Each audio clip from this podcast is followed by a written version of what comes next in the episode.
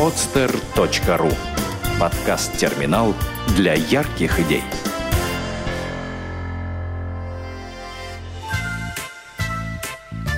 Проект «Сказки доброты».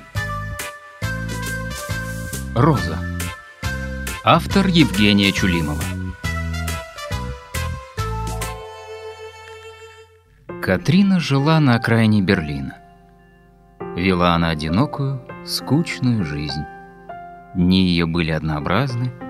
Каждый новый повторял прошедший, и так год за годом.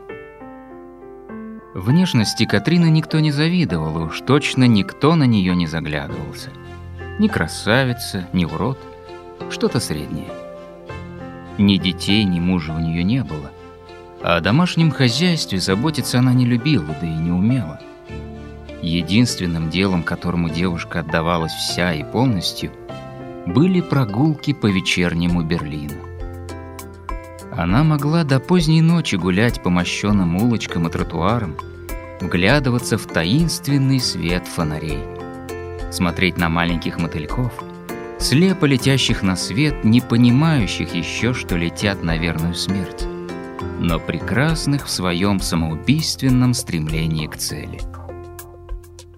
Грустно вглядывалась Катрина в эту картину и понимала, что люди, как эти мотыльки, у нас от рождения нет цели, а мы ищем ее долго и упорно, а найдя, слепо идем к ней, не видя никаких преград, тараня бетонные стены головой и не понимаем до последнего, что жизнь можно прожить, насыщая ее делами более яркими и интересными, чем тупой, безжалостный таран бетонных стен собственной головой.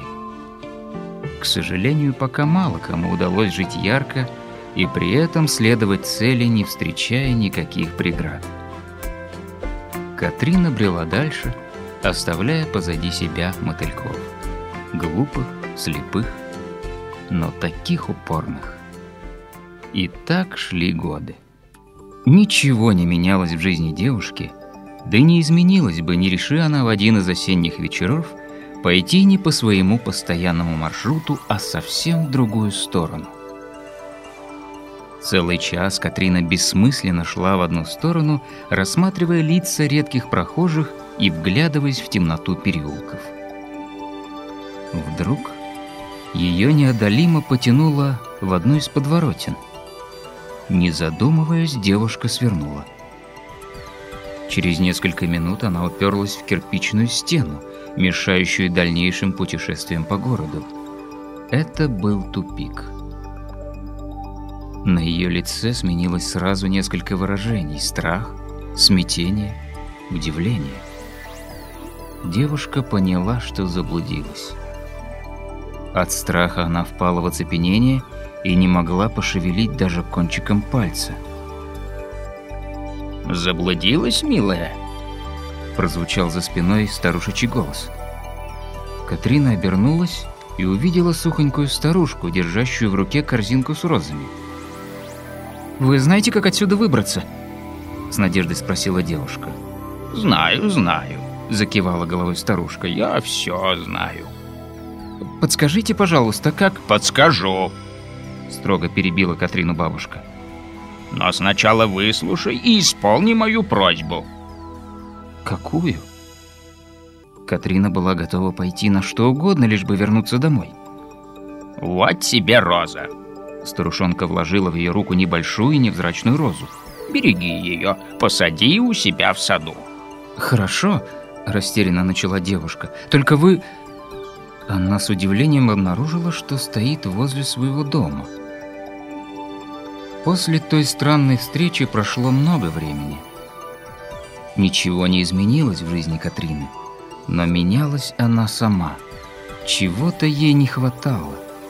Она целыми днями мучительно вспоминала, что забыла сделать. Однажды солнечным зимним утром Катрина наткнулась на ту самую розу, что дала ей загадочная старушка.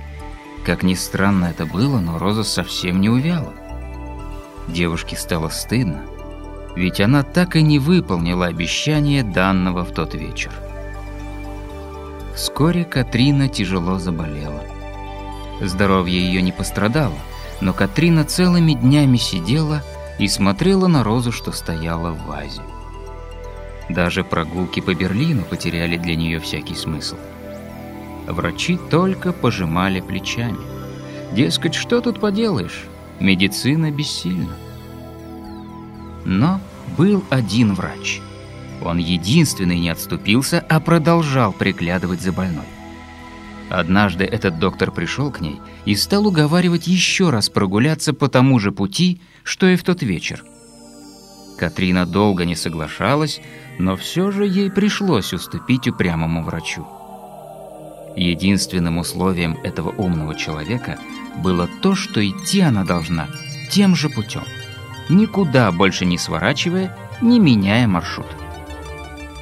Врач, дав в руки больной Розу, отправил ее на прогулку. В конце концов, девушка, следовавшая в одном направлении, не замечающая вокруг себя ничего, дошла до того самого тупика. Увидев стену, Катрина выронила Розу, и та, будто стеклянная, разлетелась на миллион осколков. Девушка опустилась на колени и, не соображая ничего, стала собирать осколки. По щекам ее текли слезы. Взяв в руки то, что осталось от цветка, она, прислонившись к стене, не заметила, как заснула. Проснулась уже совсем другая Катрина, с новым взглядом на жизнь, новыми мечтами.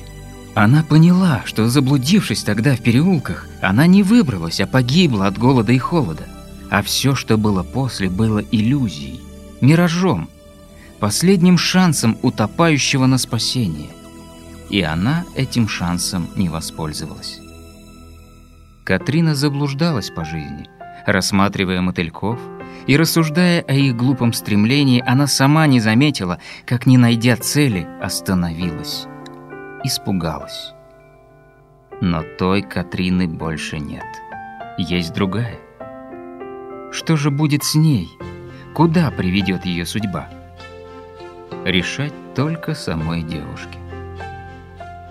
Лучше быть глупым, но упорным мотыльком, не боящимся трудностей, чем мотыльком, при виде преград остановившимся, сдавшимся. Лучше иметь цель и идти к ней, рискуя жизнью, чем без цели тихо погибать перед препятствиями. Ведь жизнь без цели бессмысленна.